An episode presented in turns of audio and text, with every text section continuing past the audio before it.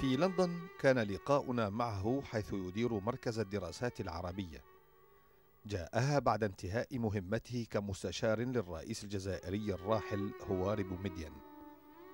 وفيها أصدر دراساته ومؤلفاته اثنان منها يحملان بعض ملامح مرحلة عمله المهمة مع عبد الناصر أمينا عاما لرئاسة الجمهورية. ومن موقعه هذا أتيح له أن يقترب من كثير من الزعماء العرب والعالميين. وأن تتوفر له أسرار كثيرة عن هذه الفترة الغنية بأحداثها. وهو يعكف حاليا لإعدادها للنشر. ولقد كشف لنا بعضها وهو يسترجع ملابسات الأحداث وظروفها. دوره في أحداث ثورة يوليو كواحد من الضباط الأحرار والمهام العسكرية التي شارك فيها. ومن بينها مشاركته في مقاومة الغزو الثلاثي على مصر عام 56 ودوره كضابط ارتباط مع قيادة الثورة عام 58 العراقية. أحداث مهمة كان شاهدا عليها وأسرار كثيرة ما زال يختزنها. وفي هذا اللقاء سنحاول الاقتراب من مخزون الأسرار الكبير الذي يحمله عبد المجيد فريد ضيف حلقة اليوم من برنامج هذا هو.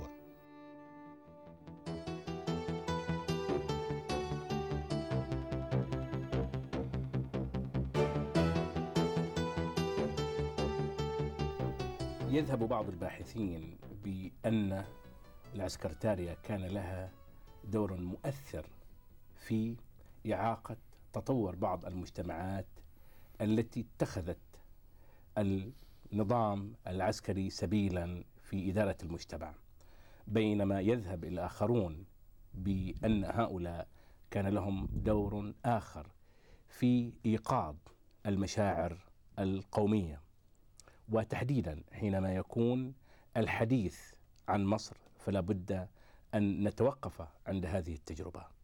اليوم معنا واحد من الأسماء المهمة التي كان لها دورها رغم أن بعض ممارساتها كانت في الظل.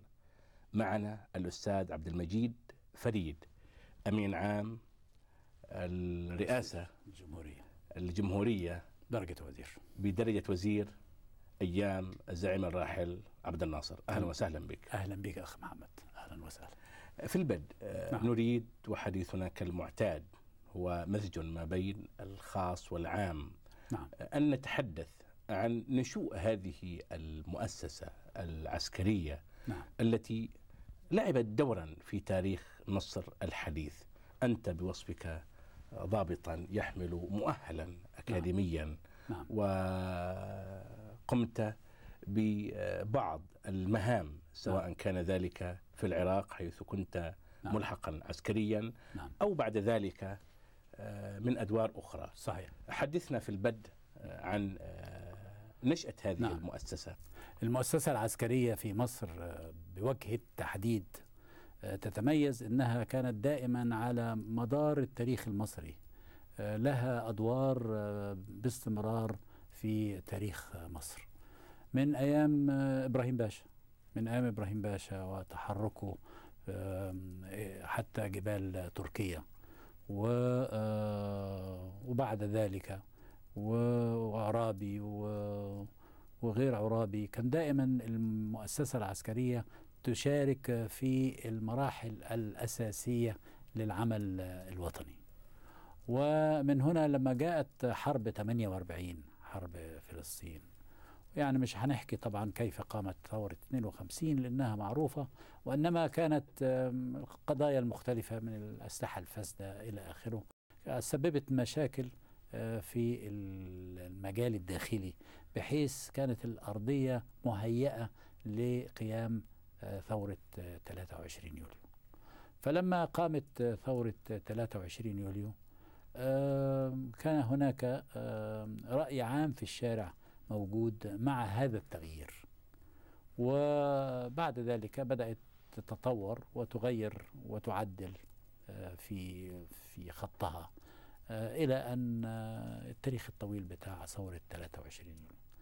بس هو لي تعقيب في تعقيبك على عن العسكريين يعني ديجول عسكري تشرشل عسكري ايزنهاور عسكري يعني في عسكريين نجحوا في في, في التاريخ في إدارة يعني مجتمعات في في إدارة مجتمعات نعم.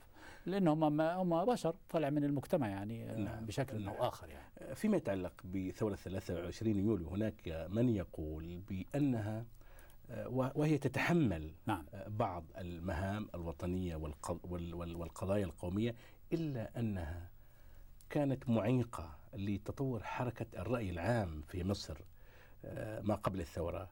كان ثمة هامشا من حرية التعبير من قوى اجتماعية موجودة. إضافة إلى بعض السلبيات دون شك ولكن بعض الباحثين يقولون بأن الثورة لم تتح الفرصة لتطوير هذه التجربة. هو كل نظام طبعا له إيجابياته وسلبياته. ما في شك في ذلك. أي نظام موجود آه، له إيجابياته وله سلبياته. الكلام ده بيسحبنا إلى آه، عنوان رئيسي وهو الديمقراطية. وإنه في آه، الملاحظات اللي حضرتك بتقولها عن مدى الديمقراطية لثورة 23 يوليو. في الحقيقة في الأول في أول الثورة كان من الصعب إن تمارس عملية الديمقراطية لأنك عايز تغير نظام بالكامل عايز تغير مجتمع بالكامل. فلابد في السنوات الأولى آه، الثورات آه، بتمارس نظامها بأسلوبها وبطريقتها. آه، بعد ذلك الظروف الحقيقة ليس دفاعا عن عبد الناصر وإنما حالت دون أن ياخد نفسه وينفذ النظام الديمقراطي. ليه؟ لأن إسرائيل كانت له بالمرصاد. من أول كذا كذا و50 53 54 أحداث غزة والكونتيلا وبعدين أحداث 56 وطلع من 56 جهد آم، سوريا وضباط سوريا جم طلبوا ال- الوحدة وحدث الانفصال سنة آه، 61 وبعدين القضايا استمرت آه، في عملية ال- اليمن. وبعدين آه، 67 فالحقيقة كان كل سنتين ثلاثة الانفصال حدث 61 أم 63 61 سبتمبر 61 نعم. سبتمبر 61 فالأحداث كانت كلها لو تشوف التواريخ كل ثلاث أربع سنين فيه حدث. يعني علشان نظام طبعا يهيئ نفسه ويدخل في نظام آه، مدني أو في أحزاب أو أو إلى آخره بيهيئ نفسه ثلاث أربع سنوات يعني. الثلاث أربع سنوات تجد آه، حدث كبير آه، حدث. فكان آه، وقت ما عمل الميثاق 1961 جمال عبد الناصر الميثاق اللي هو اتعمل عليه النظام آه، قال إنه مدته عشر سنوات آه، وبعد عشر سنوات بنعمل ميثاق جديد على ضوء التطورات. وكان في ذهنه فعلا إنه ولذلك أذكر في بعد النكسة في أغسطس يعني بعد النكسة بشهرين أو ثلاثة. كان في اجتماع للجنة التنفيذية العليا وهي أكبر سلطة في نعم. ذلك الوقت. نعم. آه، وقام بنقد ذاتي للنظام نفس جمال عبد الناصر.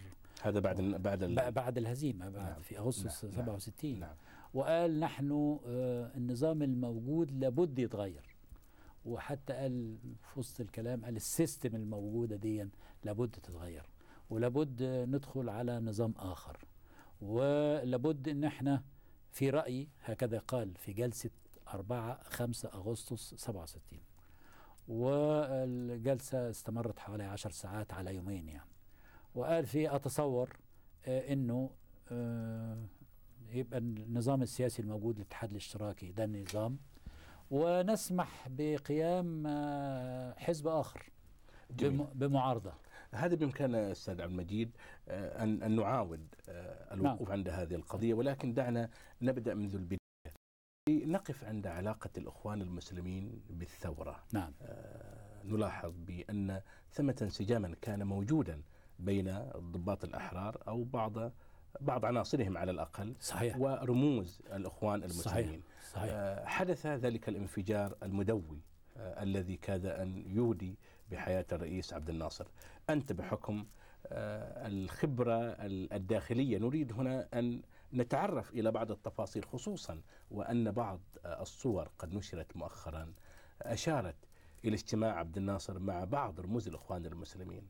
نعم هو كان في أول الثورة بيرى أن الإخوان المسلمين سند آه، للثورة وحصل جلسات في كبر القبة مع رموز لهم على أساس أنهم يشتركوا في الحكم. وطلبوا هم وزارات معينة وهو عرض وزارات معينة. إذا كان في معنى مشاركة في الحكم بغض نعم. النظر عن إيه وزارة مين ووزارة إيه يعني. نعم. و ولكن الإخوان المسلمين رفضوا العروض التي قدمت إليهم على أساس أن هم عايزين وزارات سيادية في تؤثر على النظام. وتوقف التعاون بين جمال عبد الناصر وبين الإخوان المسلمين برفض العرض الذي المقدم الكلام ده حصلت بقى الاعتداء في في في المنشية نعم وده هو بقى اللي الحقيقة قلب الترابيزه فيما اختص بعلاقة الثورة مع الإخوان المسلمين. ما هي دوافع هذا الاعتداء على عبد الناصر؟ يعني هو طبعا كان في مجموعات من الإخوان ترى إنه كان على الثورة إنها تستعين في الحكم بالإخوان المسلمين وفقا لطلبات الإخوان المسلمين وليس بحل وسط. ولما ما حصلش ده فقالوا نعمل ضد الثورة لقلب النظام من أجل الاستيلاء على الحكم. وطبعا أي قوة سياسية بتعمل بتهدف في الآخر إلى الاستيلاء على الحكم وليس لعمل آخر يعني. ولكن مصر كمجتمع مدني معروف بتعدديته وبثرائه الفكري كان ينبغي للثورة أن تتيح هامشا من التعبير لتعددية هذه القوى الثقافية والسياسية. هم رفضوا يا أخ محمد هم رفضوا العرض الذي قدم اليهم هم طالبين وزارات معينة علشان تدريجيا يسيطروا على الحكم طالبين وزارة الداخلية طالبين وزارة المالية وطالبين وزارة الاقتصاد. ما هي دي وزارات سيادية لا يمكن يقبل أي نظام أنه يتركها في أيدي آخرين. وما هي الوزارات التي عرضها الرئيس عبد الناصر يعني أنا لا أذكر لأنه طبعا الكلام ده بقى له 40 سنة أو أكثر يعني.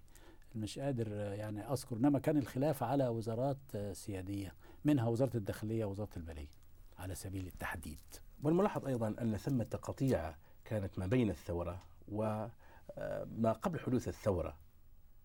بمعنى؟ بمعنى أن عددا من القوى الاجتماعية وأيضا حتى ال ال ال ال الاقتصادية كانت تتطلع إلى أن تشرك في النظام الجديد.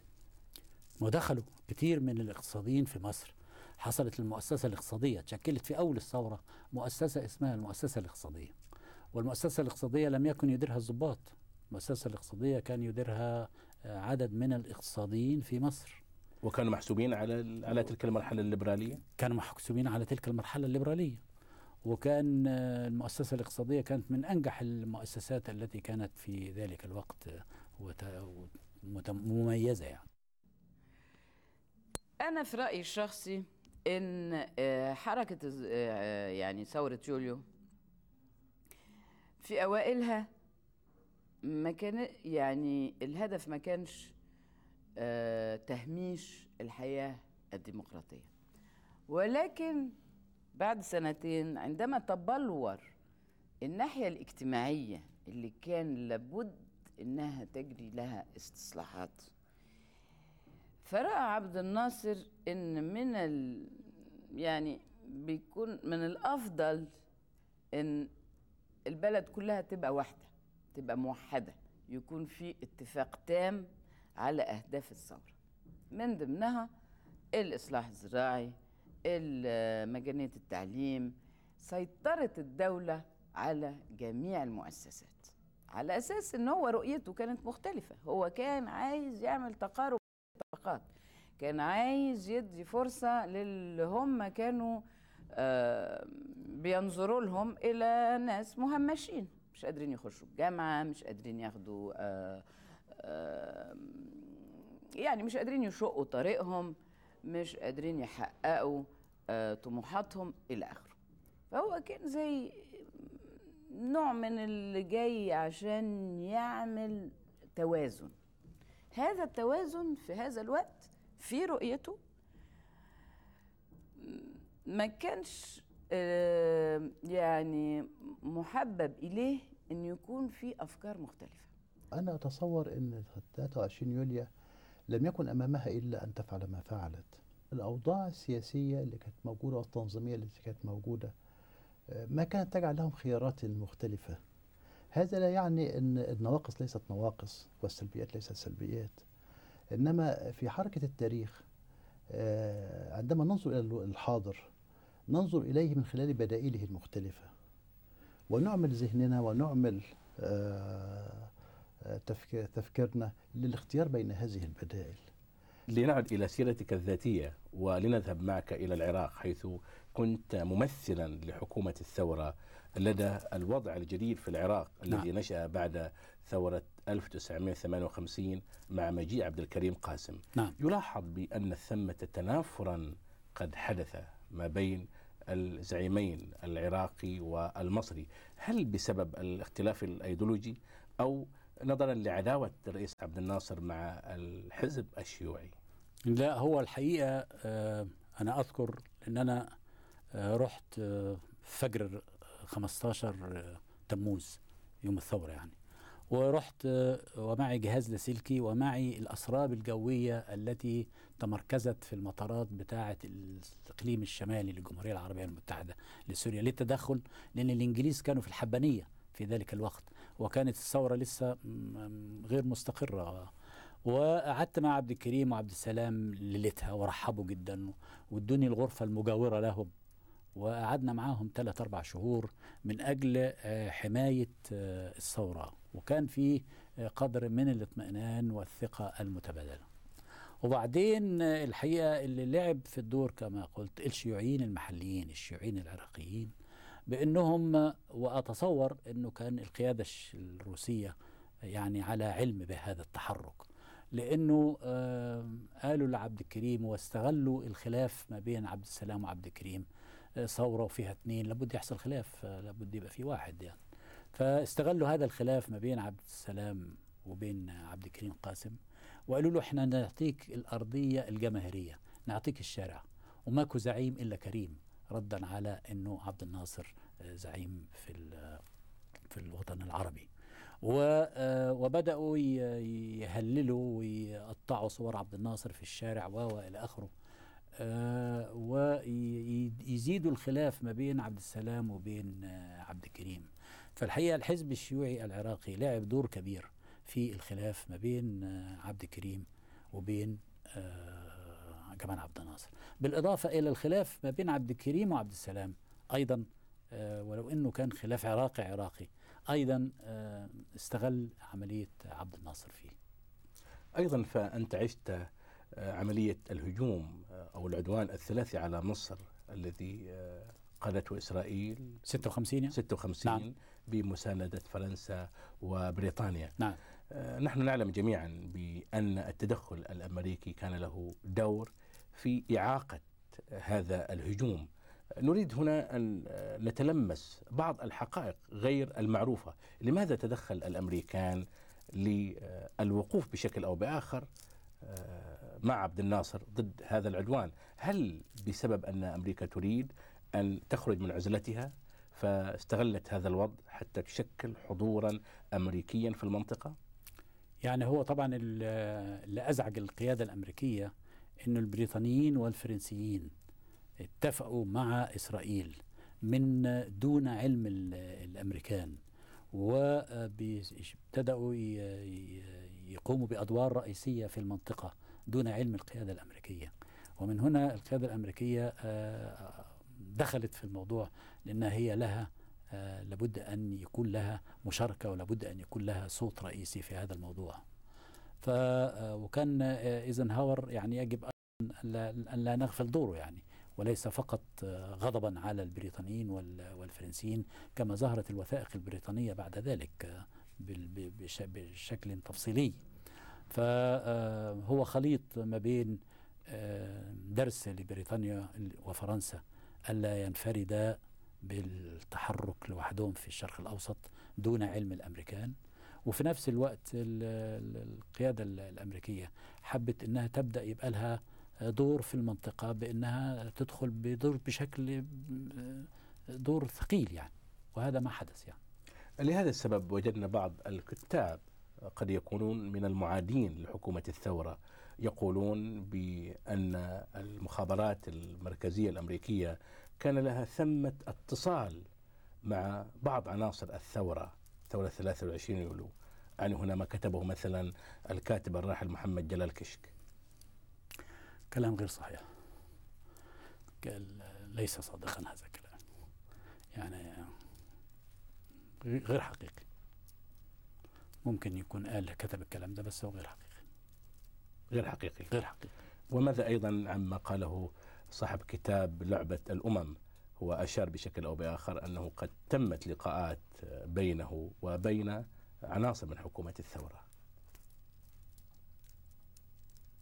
ما كلام كلام سي اي اي وكلام تأليف و وتلحين يعني فقط لا غير إنما هذا غير حقيقي. بعد العدوان الثلاثي أيوة. كيف كان شكل العلاقة العلاقة المصرية مع الحكومات الغربية. بعد عدوان بعد العدوان 56 الثلاثي نعم.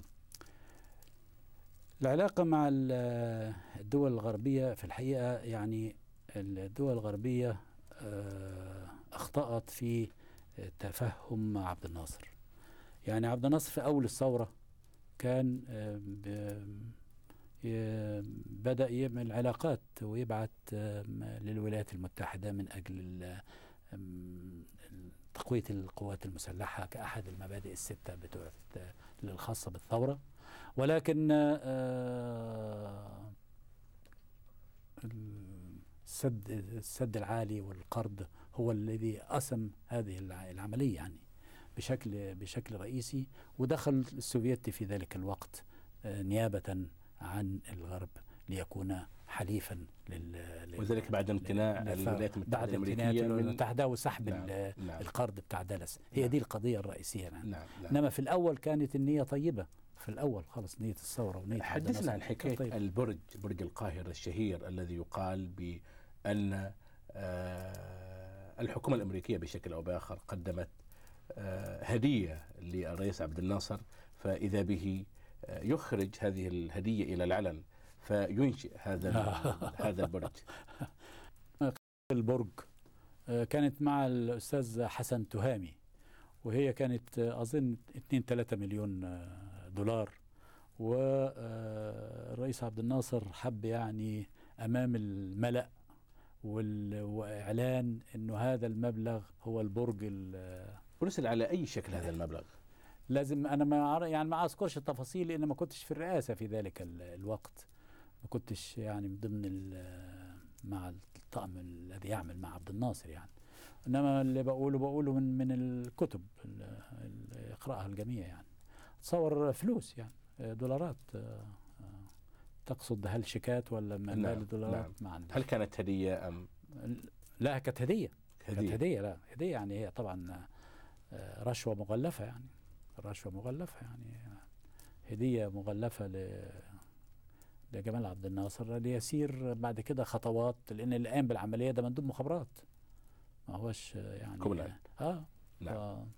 وهو موجود في بريطانيا أنا قابلته مرة قريب في في اوكسفورد وحاولت إن إحنا أقول له آه، ولكن قد توفي هو آه قبل ما يتوفى قريب مش نعم. مش بعيد يعني نعم. توفى قريبا مش نعم مش من من. خمس سنوات من خمس. سنوات يعني.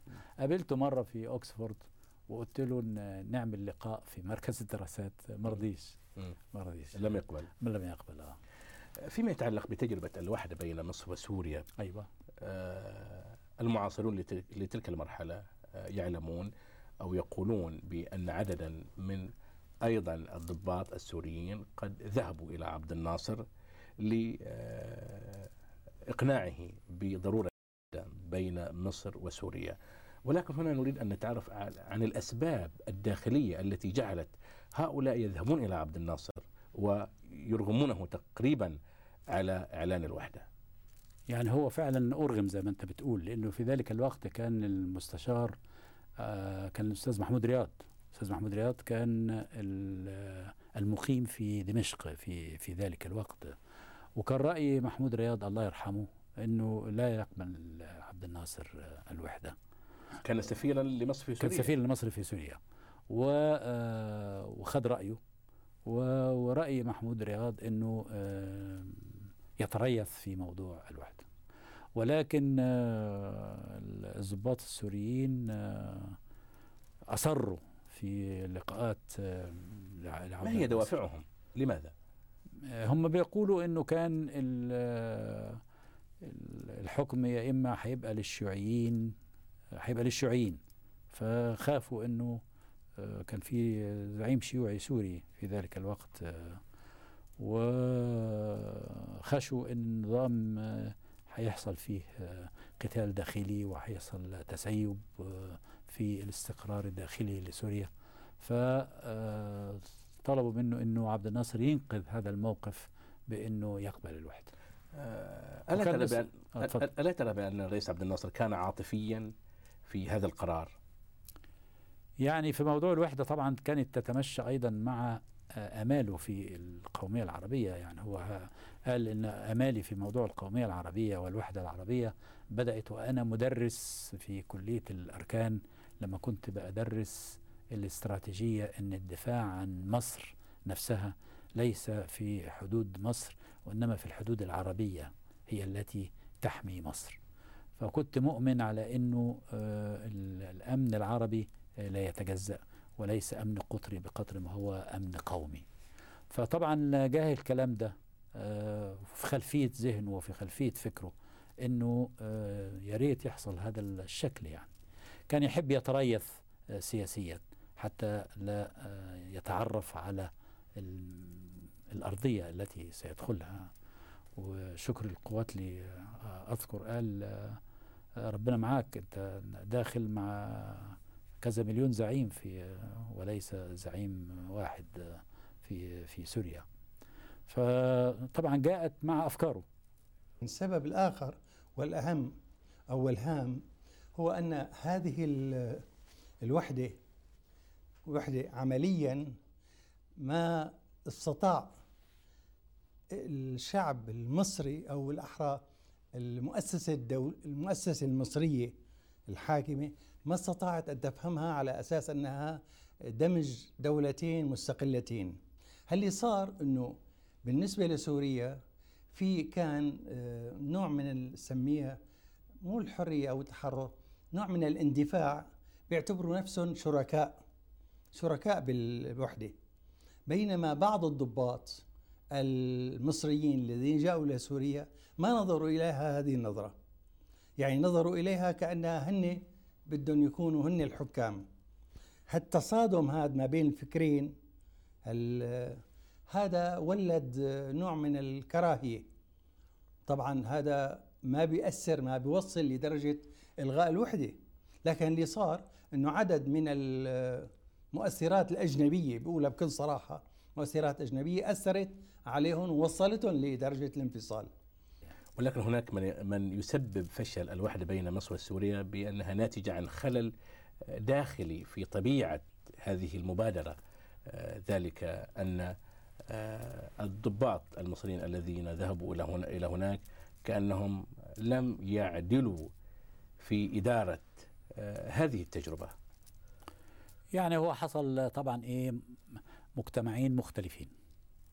المجتمع السوري والمجتمع المصري. والعادات والتقاليد تختلف من هنا إلى هناك يعني. و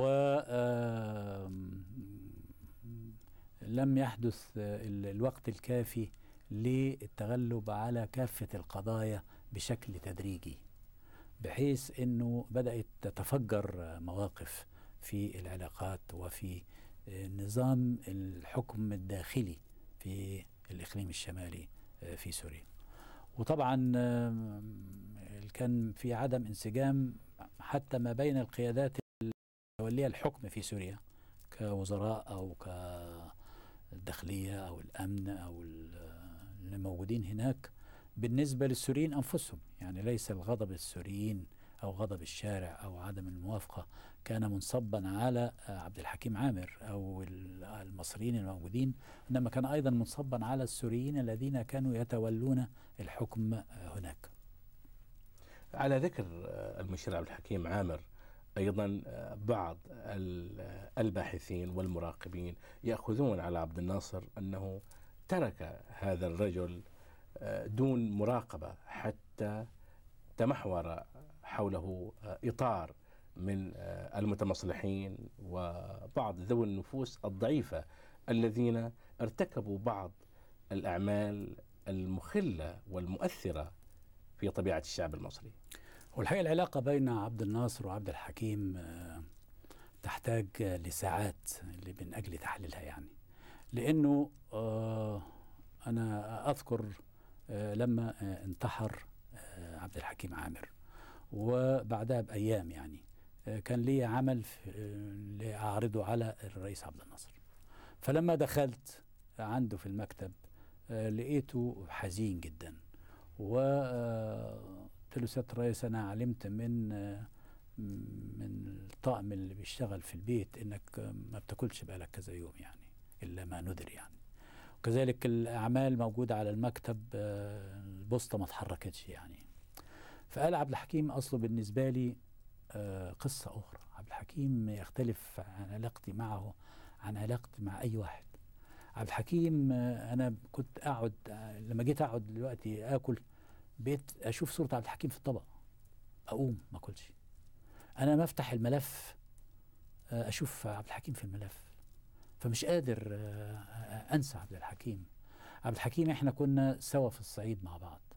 عبد الحكيم ملازمين مع بعض عبد الحكيم سلكنا الحياة خطوة خطوة مع بعض عبد الحكيم سند الرئيسي في الثورة وفعلا كان في كافة الجلسات عبد الحكيم دايما في صف عبد جمال عبد الناصر في التصويت لما كانت أمور تعرض للتصويت نعم. كان عبد الحكيم دايما نعم. في صف جمال عبد الناصر في التصويت فعبد الحكيم بالنسبة لعبد الناصر هذا على هلا هذا على الصعيد الشخصي؟ على صعيد شخصي ولكن على على الصعيد الموضوع. اي أيضا ما بقول المشير عبد الحكيم ارتكب بعض الأخطاء التي أودت بشكل أو بآخر إلى هذه الهزيمة المنكرة. صحيح صحيح. يعني صدق في موضوع العمل العسكري. كان آه، عبد الحكيم ال- برضه في في دي لقطة إنه الرئيس عبد الناصر بعد الانفصال.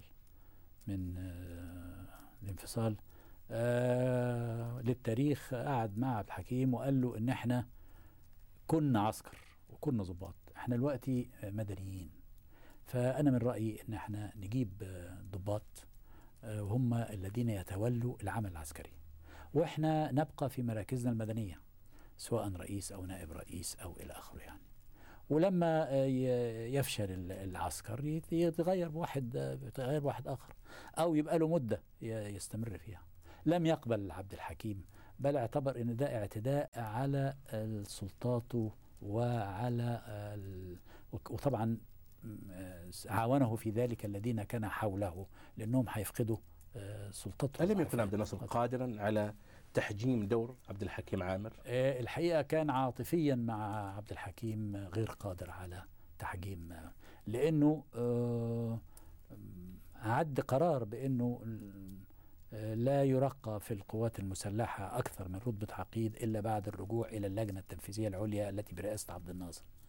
غضب عبد الحكيم و- وسافر إلى مرسى مطروح وتمت مصالحته والى اخره على حساب آه، ال- اللي كان يقصده عبد الناصر وأنا أذكر مرة بعد آه، لما قابل رئيس بومدين بعد 67 آه، كان بيسأله أيضا نفس الأسئلة بتاعتك دي يعني على موقف عبد الحكيم يعني ف آه، فقال له أنا خشيت خشيت إنه آه، يحصل آه، خلاف ما بين العسكر لأنه الجيش كان مع عبد الحكيم ضباط القيادات العسكرية. لماذا كان معه؟ معاه لأنه كان آه، قريب منهم كان آه، دايما في آه، اتصال جيد معهم حتى مشاكلهم الخاصة يحلها لهم على سمى القيادات يعني القيادات. ماذا عن مظاهر التسيب التي أحاطت بحياة عبد الحكيم عامر؟ فال يعني علاقته مثلا ببعض الفنانات وعلاقة أيضا بعض آه. ال- ال- الرموز السياسية يعني هو والعسكريه بهذا المحيط. يعني هو الأهم من ذلك أخي محمد هو عدم آه، إعداد الجيش بالقدر اللازم للمواجهة الإسرائيلية عام 67 يعني هذا هو الأهم فيها. لأنه آه، هو قال لعبد الناصر لهذا التسيب. آه، دور لا شك. وغيره يعني تساب وغيره يعني لأنه قال له أنا جاهز. ومستعد يا ريس آه، المدى اللي انت بتراه في المعركة العسكريه وأذكر عبد الناصر قال بعد بعد وفاة آه، انتحار عبد الحكيم يعني في كلامه لي يعني قال لي أنا لو إن عبد الحكيم كان إداني الصورة الحقيقية للقدرة العسكرية للقوات المسلحة المصرية أنا كنت دخلت هذه ال- المشكلة أنا ألعب شطرنج كويس.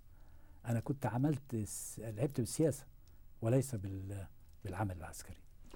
ألا ترى ف- أن فده افتقار يعني علاقه عبد الحكيم علاقة فعلا علاقة غريبة أو علاقة خاصة يعني. ألا ترى بأن افتقار التجربة الناصرية إلى وجود مؤسسات مدنية تراقب الأداء السياسي كان سببا في هذه الأزمات التي حدثت؟ ليه؟ كان في ما كان في الاتحاد الاشتراكي. الاتحاد الاشتراكي كان في منظمة موجودة على كافة المستويات على مستوى المحافظات هل الاتحاد الاشتراكي كان مؤسسة مدنية حرة؟ هل كان ثمة انتخاب؟ هل كان ثمة ديمقراطية؟ كانت بانتخابات طبعا طبعا الاتحاد الاشتراكي كان بانتخابات حرة أم أنها مقصورة على المناصرين للثورة ومنطقة الثورة؟ لا ابدا كانت العضوية مفتوحة للكل وكان فيها شيوعيين وفيها حزبيين آخرين وكان فيها ولكن الملاحظ وكان عبد الناصر أيضا حينما اختلف مع الشيوعيين سجنهم وعذبهم لا بالنسبة للناس اللي عايز يدمر الثورة ده موضوع آخر يعني. وأيضا عايز اختلف. مع الإخوان المسلمين وكذلك فقدنا لهم الأذى. الإخوان المسلمين آه، قصتهم قصة أخرى. زي ما قلت لك من الأول هم مساهمين في الخلاف اللي حصل. الإخوان المسلمين ما هماش يعني الأبرياء ال- الملائكة اللي هم آه، ما تمنع عنهم النقد يعني. فيما يتعلق بتخلخل بعض ال- العلاقات العربية المصرية. يقال بأن الأستاذ عبد المجيد فريد كان له دور خصوصا بعد حدوث الهزيمة لترميم هذه العلاقات وتحديدا العلاقة السعودية المصرية. أنا كنت آه، يعني أحمل احترام كبير للملك فيصل الله يرحمه. وحتى في أيام الخلاف السعودي المصري آه، كنت آه، من أعتبر دائما أنه آه، يا ريت كانت تبقى العلاقات طيبة ما بين عبد الناصر والملك فيصل من المؤمنين بهذا الشكل يعني. و آه، وحتى الملك فيصل الله يرحمه عبر عن ذلك لما جه عام 59 لما جه لمصر 69 69 متأسف آه، 69 في أول زيارة له. بعد 67 بعد نعم. نعم. و آه، وحاولت دائما إن أنا أكون اللي بنقل معلومة جيدة وليس معلومة آه، سيئة ولا أستغل أي معلومة من أجل الإضرار بها. فكنت دائما يعني أنقل لعبد الناصر آه، لا صور جيدة عن الملك فيصل الله يرحمه. والعكس أيضا كان الملك فيصل وقعد معي. قعدات خاصة يعني. كنت أيضا أحاول إن أنا آه، أحط صورة عبد الناصر أمامه آه، بالصورة اللي ممكن تحسن العلاقة بين آه، فيصل وبين عبد الناصر. يقال بأن الرئيس عبد الناصر اتصل ببعض رجال الحكم في المملكة العربية السعودية لترميم أو تجسير الفجوة ما بين الحكومتين. صحيح صحيح. استخدم حسن عباس زكي. واللقاء الذي تم في الخرطوم كان لقاء عاطفي بين عبد الناصر وال- هل كان الرئيس عبد الناصر. يتوقع هذا الموقف من الملك فيصل في مؤتمر الخرطوم؟ لا ليس إلى هذا الحد لأنه الحقيقة الملك فيصل كان شهما في مؤتمر الخرطوم حدثنا آه، بتفاصيل عن هذا يعني الموقف يعني ما فيش أكثر من أنه قال إن الكلام اللي قاله الرئيس عبد الناصر في الجلسة في أول الجلسة آه، هناخده هو جدول الأعمال وهو الكلام الرسمي لهذه الجلسة وبعدين أيضا في عملية الدعم آه، المالي من نتائج مؤتمر الخرطوم الذي قاد آه، هذا ال- الدعم ال- الملك فيصل الله يرحمه الملك فيصل قام بدور آه، محترم كيف كان. حديث عبد الناصر معكم بعد آه، بعد أن وجد هذا الموقف ال- ال- المشرف بطبيعة الحال آه. من القائد السعودي طلبني أنا كنت أمين العاصمة بالإضافة إلى وزير رئاسه الجمهورية يعني أمين العاصمة للاتحاد الاشتراكي يعني عن العمل الجماهيري يعني وقال لي الملك فيصل آه، يصل القاهرة